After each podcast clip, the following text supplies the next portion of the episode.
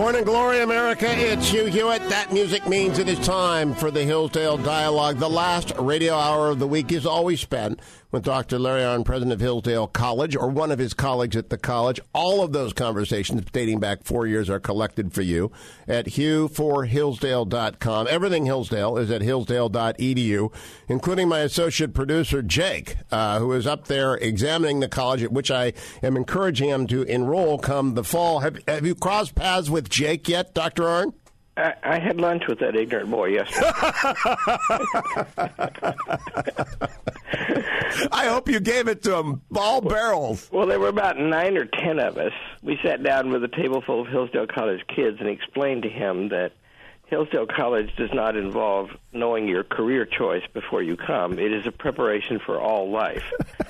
These are simple distinctions we hammered him with. And I hope he walked away understanding that he does indeed need to get on with his education. What a great kid, by the way. Yes, he's a terrific producer. He's a terrific talent. But you do eventually, there are lots of bright people in this world who just don't want to put up with the discipline of the real college effort. Yeah, his particular thing is he thinks that if he wants to go to seminary, that's one thing. And if he wants to go into politics, that's another thing. And that affects his college choice. And so I ask him the simple questions, what do we mean by the expression God? And what do we mean by the expression politics? Oh, that's not even fair. So we had fun. And there was a bunch of juniors and seniors at a table. And I know most of them. And so I sat down with them. It was kind of a ringer deal. And they were just, we just had a hoot of a time with him. And what a splendid fellow. You're right. Good. I hope you pummeled him into submission. I think he's going to be up there and working for me. Just do not take him off of his assigned task to promote via every new media outlet the Hugh Hewitt Show. I can't afford to have you sweep him up in the Hillsdale net of continual pushing out of Hillsdale content. I need him to do that for me. Yeah. No, he seems very loyal to you. I didn't understand that part. Well, that's we pay him to say those things. Let me take off with you if I can. Last hour I had Ajit Pai on, the chairman of the Federal Communications Commission. And this was wonderfully refreshing because he said, before we regulate the Internet, perhaps we ought to have a statute that wasn't passed in 1933 to guide us. Isn't that wonderful? Oh, yeah. Yeah. I read some tech blogs because I like gadgets, and they're all a lot of them are really against this guy. And what do they think? They think if these independent, innovative tech people think if the government doesn't regulate it, it's not legitimate. That's exactly. I read to him, by the way. I've discussed this with you before, my exchange with Justice Breyer from 5 years ago in the studio, when Justice Breyer told me George Washington didn't know the Internet, nor did James Madison know about television, etc. And he promptly blew that away by doing the right thing. First principles, the Declaration of Independence, which we have begun our conversation about, tells us everything we need to know about the Internet, actually, which is trust liberty. Yeah, that's right. Yeah, I don't understand why the government allocating things or requiring equal allocation among things that might not naturally achieve that according to preferences of people in the market. I don't see why denying that is freedom. I've never have understood that. But there's a kind of a cause, and I don't get it. Well, I brought up to him when the FCC came into being in the 30s, it was because radio was new and signals were stepping on each other and the bandwidth is limited. And so there's actually a scarce resource that government has to control or the consumer will not be able to hear Dr. Larry Arnn talk every week with me because everyone will be talking over the same bit of spectrum. And so they regulate the spectrum, and that was a law that was debated by a Congress that was agreed to by a president that was then assigned to a commission to enforce. So I have no problem with their regulating the radio band. I have a great deal of them regulating an unlimited resource. The Internet is an unlimited resource. It cannot prosper under the control of the government. Well, it's an interesting thing you bring up about the radio, because there's a guy named James Bovard who used to write really good books. I don't know where he is now. But he wrote a chapter in a book about that thing of regulating the radio waves. And he starts out with the simple point. There wasn't a problem. And the reason is radio stations have a huge interest in not interfering with each other because neither of them can be heard when that happens. And he claims that the Hoover administration cooked all that up as a crisis and got it through the Congress. He is wrong, and I'll tell you why he is wrong. Okay. I brought this up with Chairman Pai.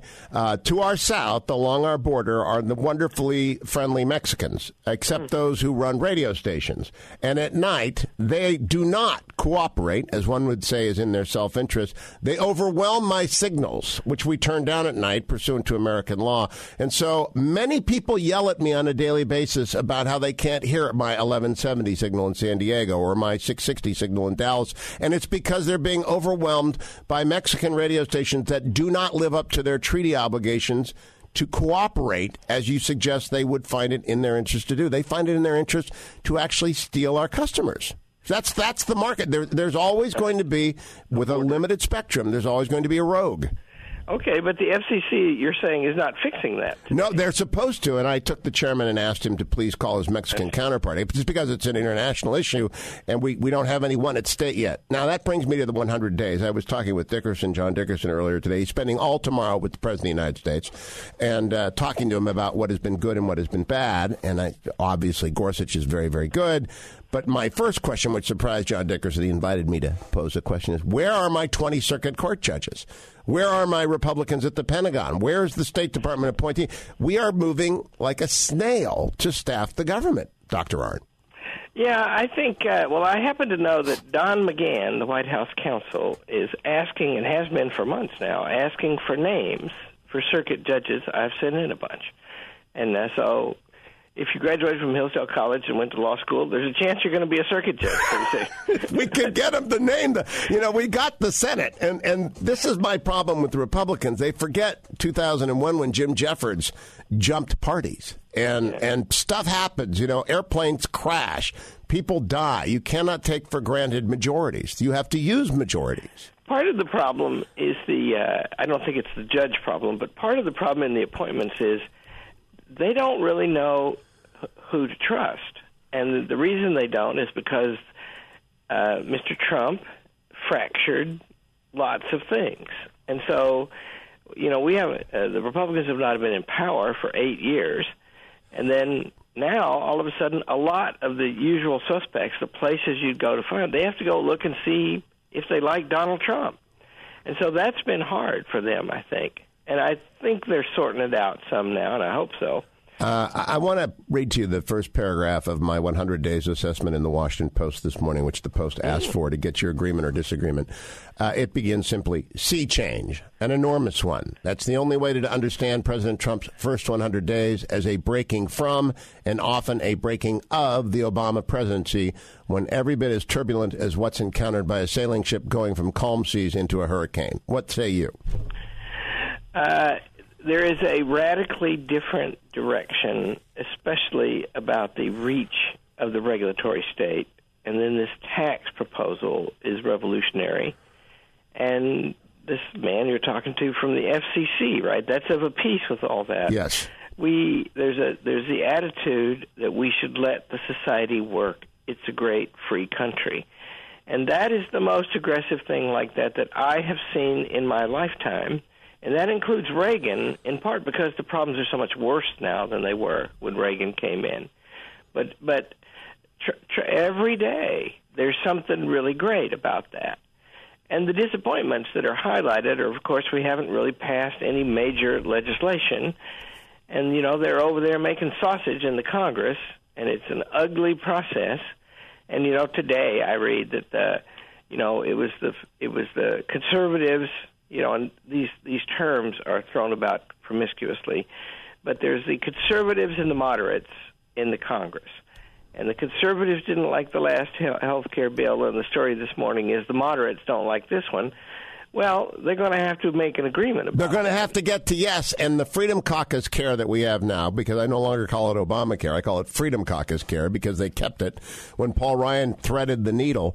They've tipped them out. They have to get to yes, Dr. Arnn. They do. I think that first of all, I don't despair. I agree with you about Trump's 100 days. It's amazing to me how consistently he has been in favor of the things he campaigned on. I mean, it's very clear, and he's done a lot, but they got to pass some laws, and it's got to happen in this year. I'm coming right back with Dr. Larry Arnn, president of Hillsdale College. Don't go anywhere, America. It's the Hillsdale Dialogue. All things Hillsdale, available at hillsdale.edu. And all of these conversations collected at hugh4hillsdale.com. Welcome back, America. It's Hugh Hewitt talking with Dr. Larry Arnn about the Declaration of Independence. He is, of course, the president of Hillsdale College. All things Hillsdale collected at hillsdale.edu, including your opportunity for free to receive Imprimis, their monthly speech digest, all of their free online courses, including the ones that have been offered by Dr. Arnn. And if you like our conversations each Friday, and many of you come up to me as I go around the country on the 100 Days Tour and tell me that you do, they are all collected at hugh4hillsdale.com. We're talking this week and the next couple about the Declaration, then the Constitution, the Articles of Confederation before them, and the Federalist Papers after them and the ratification. We're doing the founding for many, many weeks here. But Dr. Arnn, you know, we're talking about the Declaration of Independence and my op-ed in the Washington Post this morning, and 450 leftists don't like my article already. They hate Donald Trump so much, and they are telling me so. What is it that is driving them so crazy? Well, gosh, I mean, look what's going on college campuses. I mean, everything is driving them crazy. I think they're driving themselves crazy. I brought up college campuses with Chairman Pai of the FCC because, of course, he cares about free speech a lot. And it seems, as he said on the show, some college campuses are committed to making sure that their students are never troubled by an idea with which they disagree. So you need two things in a college. You need civility and you need argument. And so if you lose either one, and you just think this is a movement against both those things. Yep, and it's gaining momentum, sadly. And I would just expel everyone. What would you do to people who use violence at Hillsdale to shut down an opposition, a point of view with which they were in opposition? Well, call the cops, right? The college property belongs to the college, and, there's a board that acts for the beneficiaries, which is all of the people who will ever learn from Hillsdale College, including in the future. So in the name of that, the board controls the property of the college, and they have appointed a fella to exercise that power for them. That would be I. So then let's say that the college property is devoted to the purposes of the college, which are an 175-year-old mission. And let's say somebody blocks access to the college, which is what happened at Claremont McKenna when Heather McDonald went there 10 days ago. Yes. Well, then in that case, you have a disruption. And so then you call the cops and you ask them, please, to clear those people out and charge them with a crime. And because it is a crime to do that, right? And yes. It disrupts the work of the college. Kids get 4 years, and in any good college, they treat the time very as precious. So, like when we start a new thing, any new thing, right? Always the question is there time for that? Does that take away from what we've already got? Because they've got 4 years, and it's hard, and they'll have to keep thinking the rest of their lives. Life itself is too short, and so what we're going to do is we're going to stop everything until we get our way. Well, you just can't do that, right? Once you agree to that, you've surrendered the mission of the college. It's called the heckler's veto, and it's much, much hated in constitutional law. Because the framers understood, and they were pamphleteers. We talked about the pamphlet war last week, and we'll come back to it in the next segment. The framers understood you had to assail each other with print, or you'd be shooting at each other with muskets. That's right, and you can. The founders tended to be very artful in their insults, which made them more palatable. But they were insults. I mean, the question of the marital status of Alexander Hamilton's mother was often brought up. Yep. And things like that. But they're just arguing, And they're also not in each other's face in a way that, because, you know, when they were together, except in the case of Hamilton and Burr, who shot each other. Actually, only one of them shot the other. That's correct, isn't it? Yeah. In other words, the comportment, which, you know, the standard for that was set by George Washington. Yes. And, my favorite story, Governor Morris. Yes. Was put up to slap him on the back and say, "Hi, George." And it did not work out well. Didn't work. The general was not amused. I'll be right back with Dr. Larry Arnn. We're going to talk about the Declaration of Independence, I promise you, when we return on the Hugh Hewitt Show. 33 minutes after the hour, America, it's Hugh Hewitt, joined by Dr. Larry Arnn, president of Hillsdale College. He is, of course, the proprietor thereof of the college that is trying to recruit away my associate producer, Jake, and I hope he succeeds in that, since he can continue to run interference for the Hugh Hewitt Show from cold Michigan. I'm wondering, Dr. Arnn, are any of Hillsdale college football players likely to be drafted? I believe you have two currently playing for the NFL. The draft is underway as we speak, and you've got a couple of large offensive linemen roaming around the fields of the NFL, do you not? Well, we have one large offensive lineman and one very fleet wide receiver, and they are Jared Valdeer of the Arizona Cardinals, offensive left tackle, and Andre Holmes of the Oakland Raiders, wide receiver.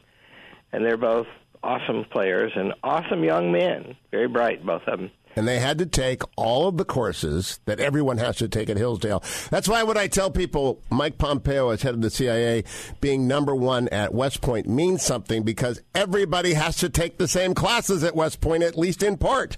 That's right. That's why George Pickett was always called, the Civil War general called the scholar, because he actually managed to come last in his class.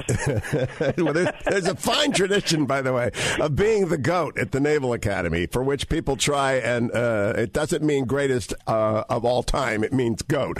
Let me ask you about, do you have anyone on the blocks? Do you expect to have any drafted this year? Hillsdale does produce an occasional draft choice. Well, I think maybe, but more likely there'll be two next year, we think. And those young men are so confident that they have their marital plans with their fiancés on hold, waiting for that, and the fiancés are putting up with it. That's remarkably astute of their fiancés. It's a good thing to play for the NFL. If you're good, it's a very, very lucrative business. Let us turn to the Declaration of Independence, about which I promised. Last week we talked about the introduction. This week I want you to comment, if you will, on, we hold these truths to be self-evident, that all men are created equal, that they are endowed by their Creator with certain unalienable rights, that among these are life, liberty, and the pursuit of happiness, that to secure these rights, governments are instituted among men, deriving their just powers from the consent of the governed, that whenever any form of government becomes destructive of these ends, it is the right of the people to alter or to abolish it, and to institute new government, laying its foundation on such principles and organizing its powers in such form as to them shall seem most likely to affect their safety and happiness.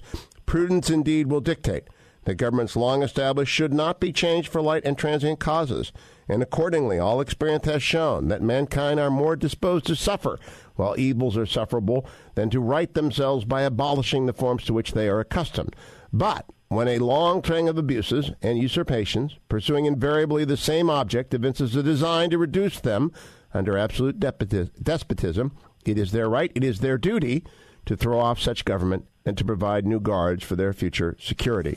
That is what is known as the preamble. Quite the consequential two paragraphs there, Dr. Arnn. Yeah, it accomplishes three things, what you just read. One is it identifies what a human being is, calling it a self-evident truth that all men are created equal. And all that means is if you can see a thing and call it a human being, let's say standing next to a pig, then everything that you identify as a human being is equal in that essential sense to every other thing and unequal to the pig. So the first step is to figure out what are we, and think how fundamental that is, being in a quarrel with shooting going on with the King of England. We have an argument with the King of England about whether he was born to rule us or not. So that first point is metaphysical and addressed to that issue. The second thing that it does is establish what is a government. And governments are to secure these rights, and governments operate with the consent of the governed. That means not just that it has to be for their rights. The king acknowledged that, but also it has to do what they say. And then the third thing is, how do you regulate the relations among those two discrete things, one arising from the other? And the answer is the people have a right to throw off the government when they please. They should be cautious about that. Very. Yes. That's right. Prudence indeed will dictate that governments will not be changed for light and transient causes. And, you know, it's very good, by the way. The way this thing is written, everybody should read it. And again, read it. And so it's interesting that it's both a philosophic document and a piece of political reasoning. And the second half of that paragraph that you just read leads into the middle of the Declaration of Independence, which is a long piece of political reasoning. Why is this justified? The Declaration begins by an appeal to the laws of nature and of nature's God, and under those laws, acknowledging the necessity to give reasons for what they're doing. It's not enough that they say, we've got an army and we're going to hold this continent and we're going to chuck you out of here. They did say that. But also, we're going to explain ourselves. We're going to reason with you, and we invite you to reason with us. And so our reasoning points are human beings are this, governments are this, they relate in this way, and here's how those principles apply to the situation we have right now. Now, I want to make sure that we emphasize, because too often I see the people grasping the don't tread on me flags and talking about the right to revolution, how cautious they are and how justified they are. They emphasize a long train of abuses and usurpations. That is the predicate. And then they're going to lay those out in detail. They're really making an argument, Larry Arnn, that the world has to believe. They're actually writing to France as they write this thing. That's right. And remember, France is also ruled by a monarchy. And they're cultivating alliance with France. And only the French hatred of the British could lead them to agree to such a thing, but it did.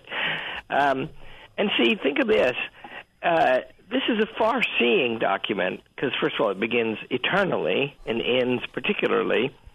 But it's far-seeing in that they anticipate, with the charges against the king, the problem of constitution-making, which in the same month they began drafting the Declaration of Independence, they immediately began drafting a constitution too, and the Articles of Confederation, and they came to think pretty soon, by the way, that they had not done a good job, but that effort is necessary to the success of the revolution, and that's a reason for sobriety.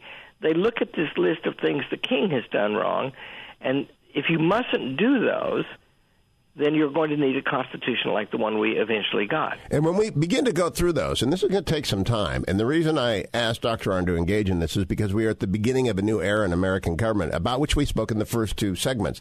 And it isn't a Trump era. It's an era of trying to roll back what is essentially lawlessness on the part of administrative agencies. We had the representative one on the show today, Ajit Pai, who understands this. They are acting lawlessly.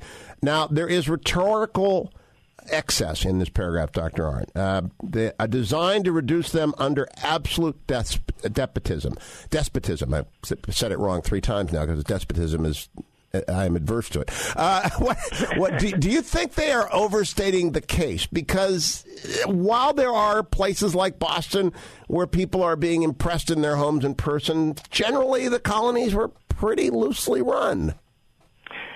Yeah, but that's changing, and it depends on how you look at it, right? First of all, if you had to pick between living in colonial America in 1775 or living in the Soviet Union, or Russia for that matter, Russia today or the Soviet Union 15 years ago, you'd pick this, of course, very much. But what is the point that they're making? The king claims that because he is who he is, he gets to decide. And then he's doing a series of things that are not authorized by law or constitution or nature.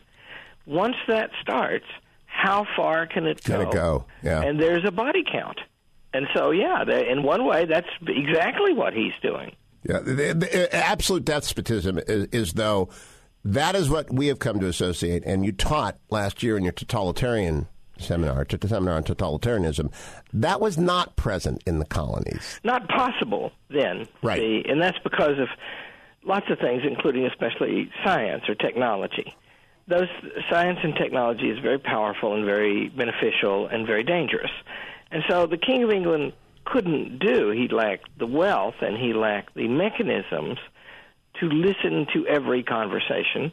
And he was not of a mind to do that kind of thing anyway.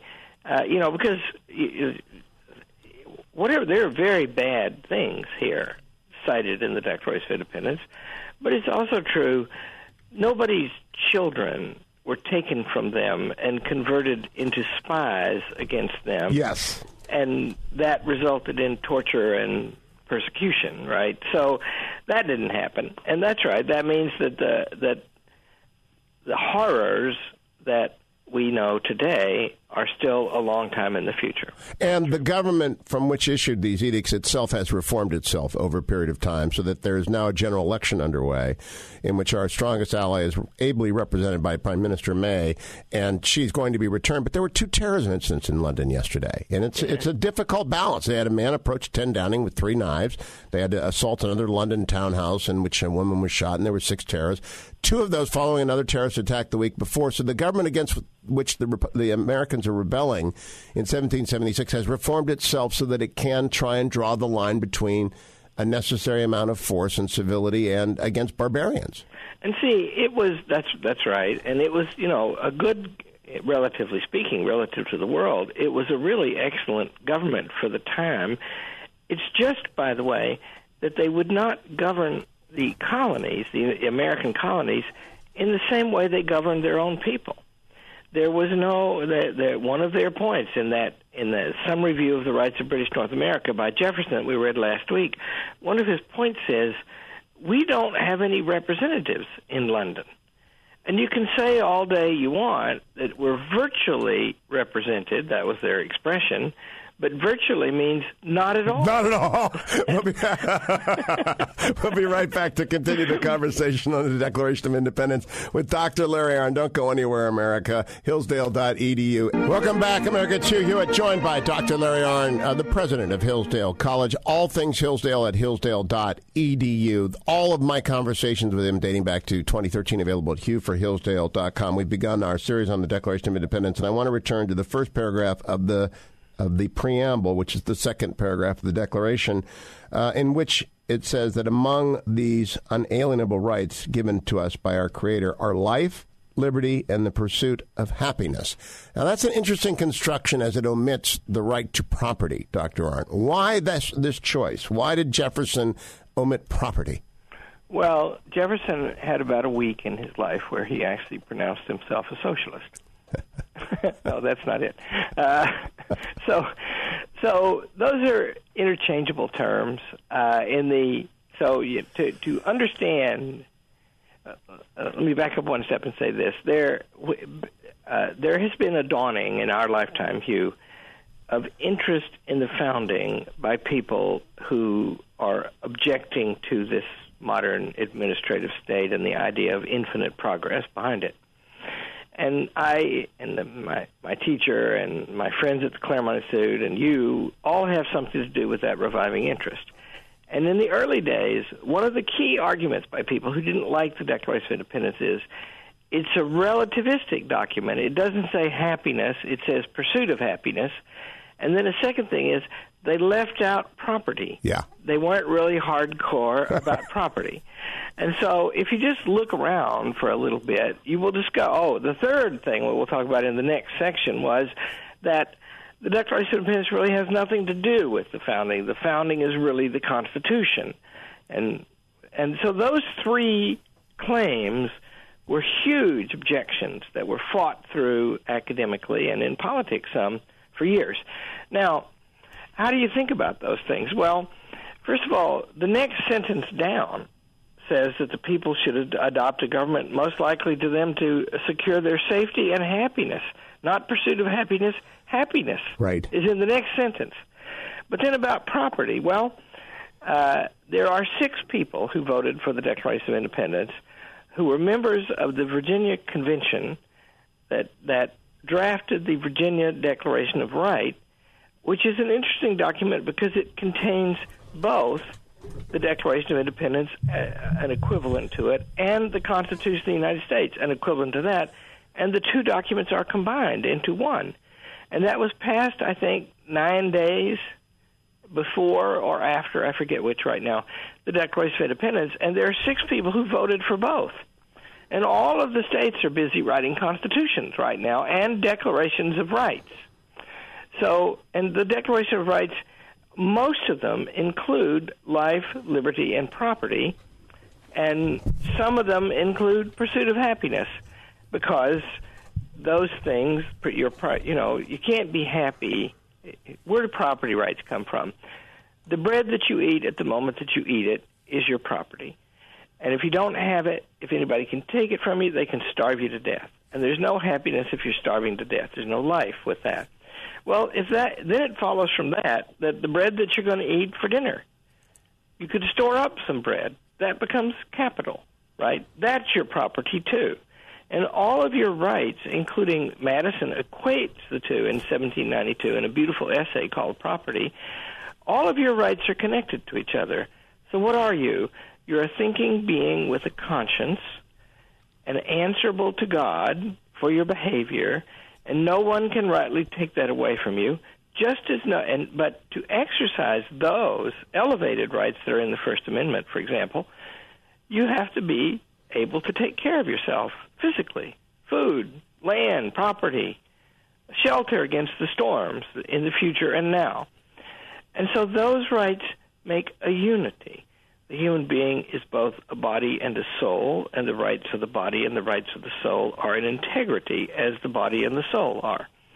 So the point is they didn't leave out property because they didn't believe in the right to property. Thomas Jefferson is all over. His record is full of beautiful statements about that. Do you wish that they had explicitly added the word? No. And the reason is, isn't it beautiful? And you know, this thing is probably the most successful political document in human history. That's true. And so we're going to sit and edit it now? Yes. Yes, I am. These are life, liberty, property, which shall lead inevitably to the pursuit of happiness successfully. I don't know. You're right. You begin to pull at the threads and you get it away. But so many on the left don't go through the argument you just went through, and they instead say we can regulate and we can take. And the Fifth Amendment comes along, 13 years later to try and stop that acquisitiveness on the part of the government always and everywhere to take what is not theirs.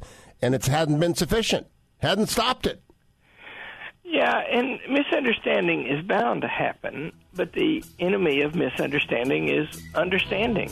And so, So we continue next week with more of the Declaration of Independence as we go through, indeed, some of the crimes against property by George III. Mentioned in the indictment. Dr. Larry Arnn, thank you. All things Hillsdale at hillsdale.edu. Thank you, Adam. Thank you, Dwayne. Thank you, everyone who's been listening. Thank you, Jake. Make it back from Hillsdale in one piece. And I'll be back on Monday on day 102 of the Trump era. Stay tuned.